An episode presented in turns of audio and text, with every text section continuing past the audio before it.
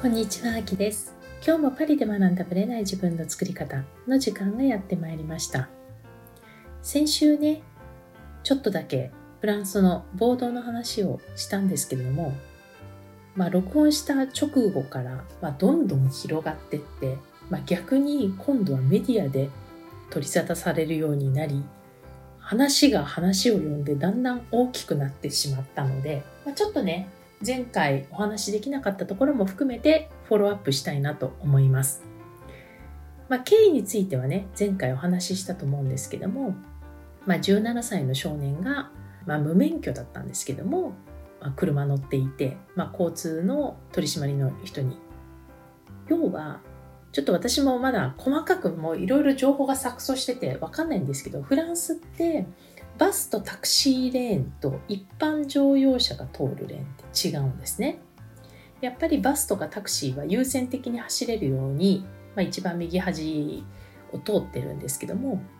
まあ、ここを通ってたみたいで、まあ、目をつけられたんですよね交通課の人に。でそこで止められた後、まあ結果的に、ま逃げようとして撃たれてしまったと。で亡くなってしまったっていう事件だったんですね。でそこからもともとは未成年のね人が、まあ、警察に撃たれて亡くなったっていうところから言ってたのがいつの間にか不満がねいっぱい溜まってた若者たちが一気に暴動化して、まあ、あちこちのお店とかをね攻撃したりとかっていう形になってしまってフランスではあちこちで火の粉が上がってるみたいなね。そういう動画あるいはビデオっていうのをニュースで見た方もいるんじゃないかなと思います。で恐ろしいことにね逆に私が喋ってた時には全く報道されてなかったのに一回火がついたらまあすごい形で拡散されてもうとんでもないなんか全然デタラメのものまで今のパリだみたいな今のフランスだみたいな感じになってたんですよねもう結構辟易しちゃってちょっと前のフィリピンの、えー、図書館が燃えたのが今のマルセイユの図書館がやられたみたいな話とか警察とやり合ってるところも随分前の人の話だったりとかもうそのソースの日時もわからないので今のパリなのかどうかっていうところが全くわからないまま情報だけ拡散されてこれがフランスだみたいな感じで拡散されていく恐ろしさを感じました。で、まあ、そんな中で怖い怖いみたいな雰囲気がまた煽られてたのかもしれないんですけども、まあ私としてはね、至って普通に過ごしています。もちろん、たまたま近場のところでね、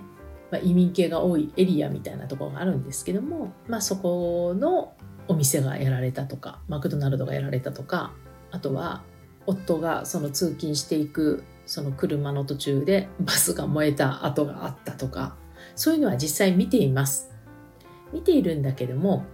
日常生活自体は実はあんまり変わってなくてやっぱりまあエリアによるんだろうなっていう感じがします。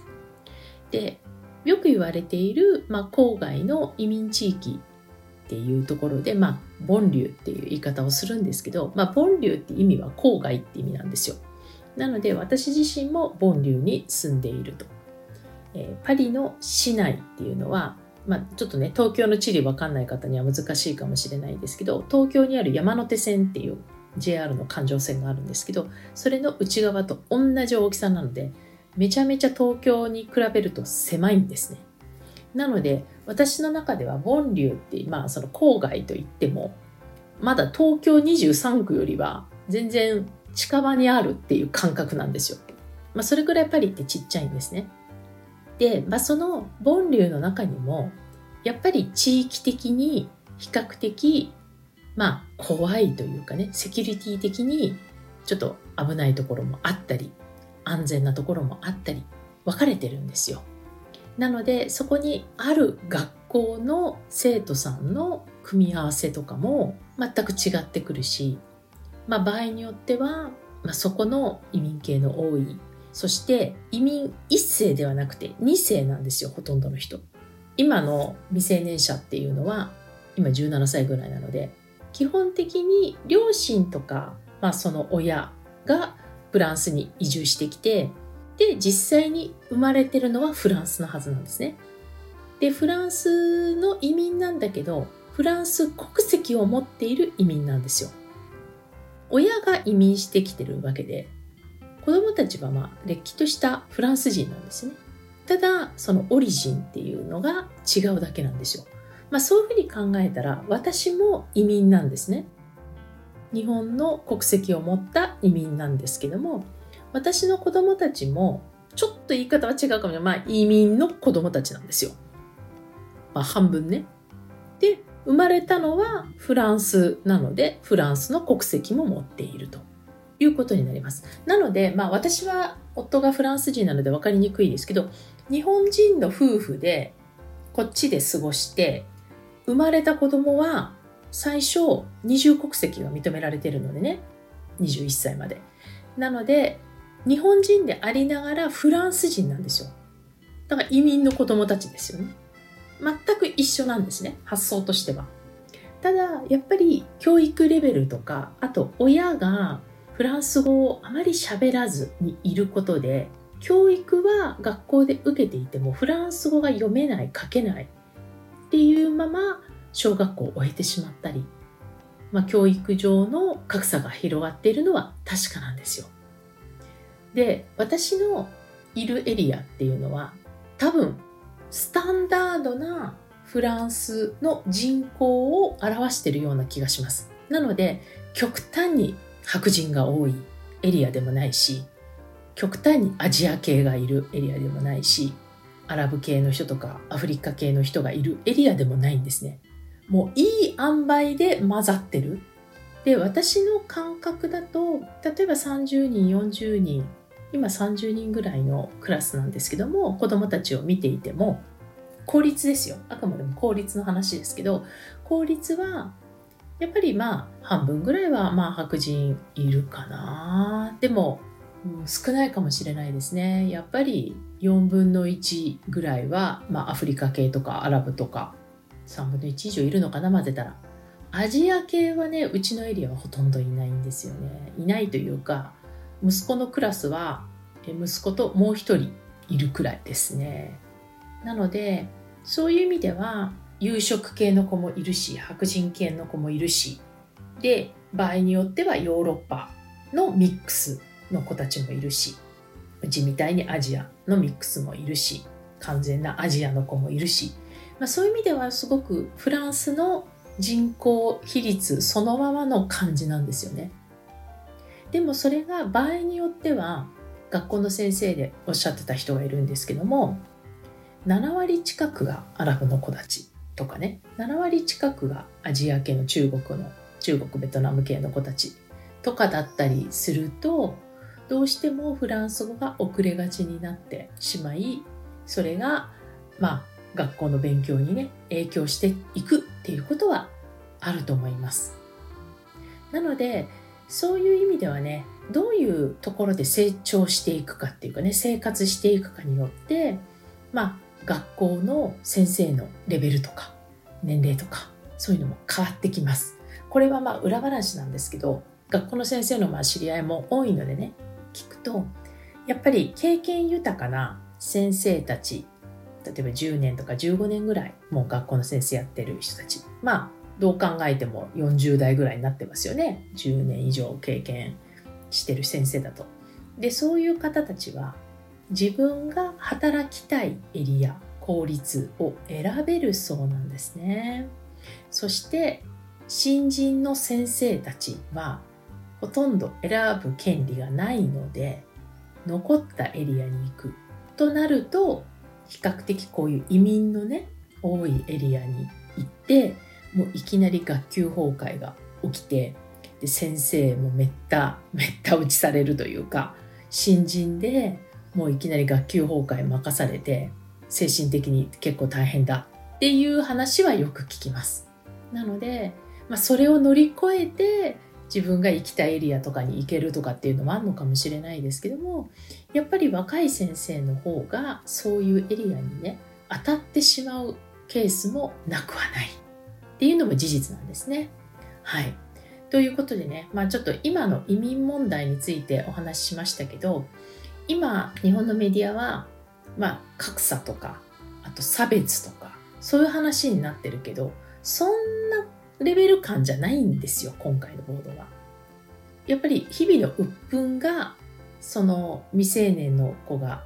亡くなったっていうことによって乗っちゃったっていうのがほとんどだと思います。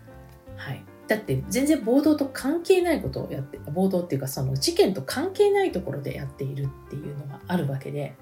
なのでそういったところもねメディアの話を直接信じるのはどうかなと思います。特にメディアの種類。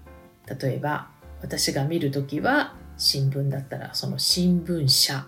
であるとかテレビは何系列かとかによって全く報道が変わってくるのでそこはねやっぱり視聴者の立場でね見ていくっていうのは大事かなと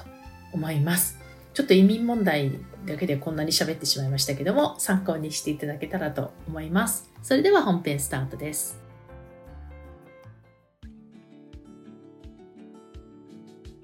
はい本編です。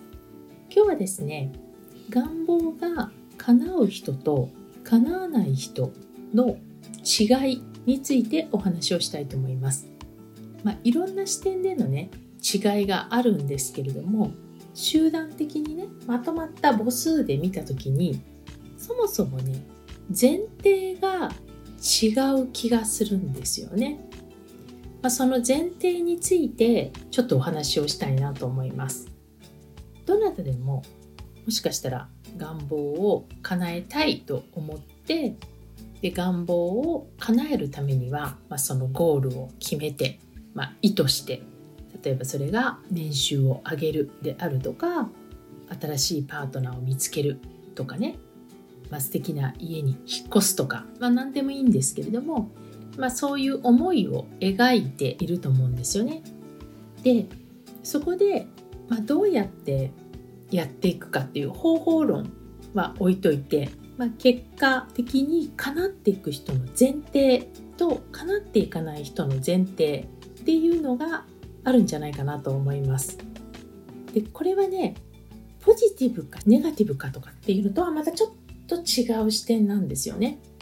これはまあ過去にもちょっとお話ししたことがあるかもしれないんですけれどももし何かを叶えたいって言った時にまあ、どういう前提でやってるかっていうことなんですけども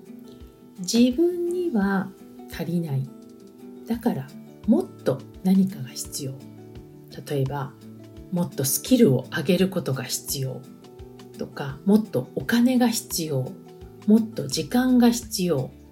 もっと自由が必要。でも足りない。ないっていう現実。まあそこから不安になったり焦ったりするわけですよ。でそれによって今の自分には難しいかもしれない叶えられないかもしれないっていうのが出てくるんですよね。だからもっと頑張んなきゃいけないもっとスキルをつけなきゃいけないもっと時間を作んなきゃいけないお金を貯めなきゃいけない、まあ、そういう発想になっていくんですよね。でこれを足りない欠乏の前提っていうふうに言います、まあ、欠乏マインドって言い方もするんですけども。だからその人たちは知識を得ようとしたりさらに頑張ろうとしたりさらにノウハウを手に入れようとしたり自分の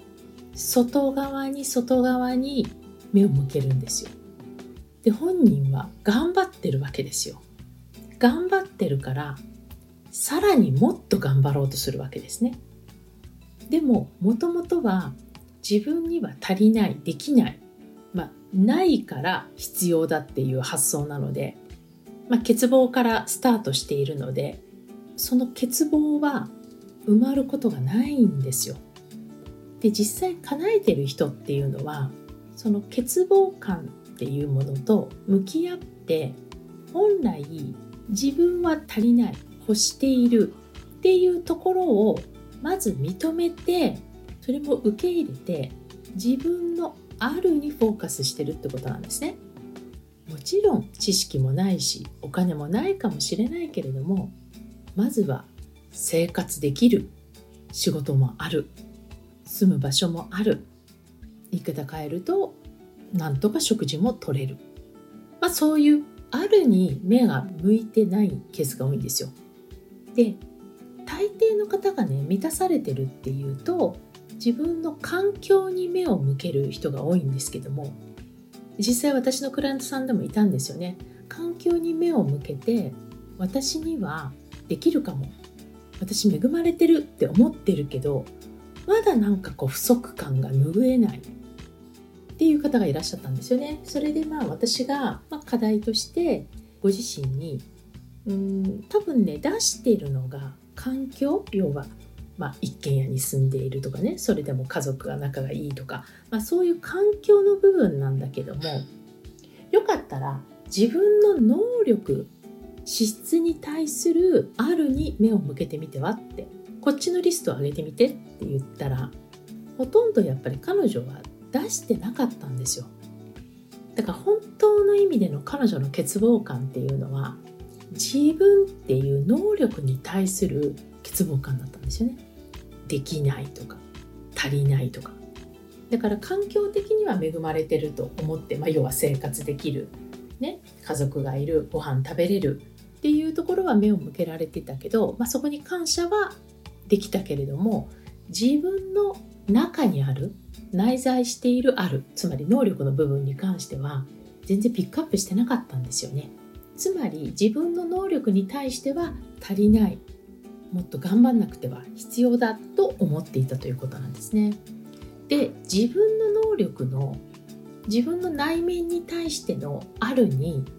案外目を向けてない人が多いんですよ。自分の中で、まあ、持っているものと持ってないものってあると思うんですよ。能力的に足りないもの、まあ、いわゆる短所だったりそういうものですよね課題ポイント。でこれもね嫌な部分かもしれないけどあるから出てくるわけですよ。でそういう自分の内側の能力とか性格とかも含めて内側の部分をね徹底的に見てみるでそのあるっていう前提になったら心地よく過ごすっていうことが楽しくなってくると思います。で心地よく過ごすっていうふうに言うとこう自分を甘やかせるって思う人もいるんですけど甘やかせることではなくってあるっていう前提からスタートするのとないからスタートするのではもう意識が全く違うってことなんですよね。でやはりこういうことに関してはあるっていう前提じゃないと足りないから何とかするだと足りないはね本当に追っかけっこなんですよ。なのでそういう意味ではどんなに満たされても満たしきれないと本人は思ってしまうということなんですね。まあ、そういった観点で結局足りないって本人はね潜在意識の中では思ってなかったとしてもですねどんどんどんどん潜在意識に入っていってしまうということなんですねだから気づいたら知らないところで自分でブレーキを踏んでしまうやりたいと思ってんのに動けなくなってしまうっていうケースが出てくるんですよね。そういった意味でね自分の願いをね叶えるって言った時に何がベースになってるか自分のあるに目を向けてるか自分の足りない外側の方に目が向いてるのかでご自身を見直してみるとかなり視点が変わってくるんじゃないかなと思います今日はねちょっと短くなってしまいましたけどこんな感じで是非見直してみるといいと思います。最終的にはこの前提が根本的に変わるとガラッとオセロが変わっていくようにくるくるくるっと好転していくケースが多いです。あ私ってやっぱり満たされてるんだっていうかね。私はこれで十分なんだっていう。十分イコール何もしなくていいわけじゃなくて今でも十分幸せなんだっていうスタート地点に立つのとダメだっていう前提に立つのではもうストレス度が違うんですよ潜在意識に対するね。なのでせっかくだったら軽やかに願望を叶えていくっていう意味では是非こういった視点でご自身を見直してみることをお勧めします。特にご自身をねなんかうまくいかない時に自分自身を責める人は気をつけた方がいいんじゃないかなと思います。私もねもともとそういうタイプじゃなかったんですけどやっぱりダメ出しを結構してるんだなっていうことに気づいてね意識的に書いてますね。でやっぱりいい悪いではなくて自分のこういったちょっとした癖に気づくっていうことも大事じゃないかなと思います、まあ、その時には自分の中でね何か縛ってるものがあるという人もいるし自分の中で気づけないっていう人もいるんですけど、まあ、気づいていけるようになるためにはですね、まあ、日々こうやって問いかけをしなきゃいけないんですよね。でその問いかけをする時にどうして私はできないんだろうっていう問いかけをしてると永遠に、まあ、同じところをぐるぐるしてしまうと。自分の何がブレーキになってしまってるんだろう私は本当はどうしたいんだろう。なぜそこでできないと思ってしまったんだろう。でまあお友達に励ましの言葉をかけるようなそういった視点で声がけするっていうのは大事かなと思います。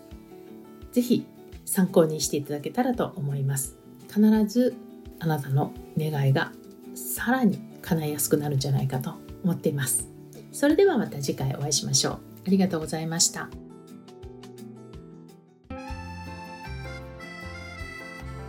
も聞いてくださりありがとうございますこの番組は日本時間の毎週木曜日の夜配信されています。同じく木曜日、日本時間22時から30分、Facebook グループのパリ式願望実現ラボというコミュニティで中間ワークのライブを行っています。こちらはノート術の実践ライブ、パリ式願望を実現するためのマインドという願望実現が加速するコミュニティです。アーカイブでももちろんいいのですが、ライブで参加されるとより効果が高いとの声をいただいています。時間が合う場合は、アーカイブよりライブでぜひご参加ください。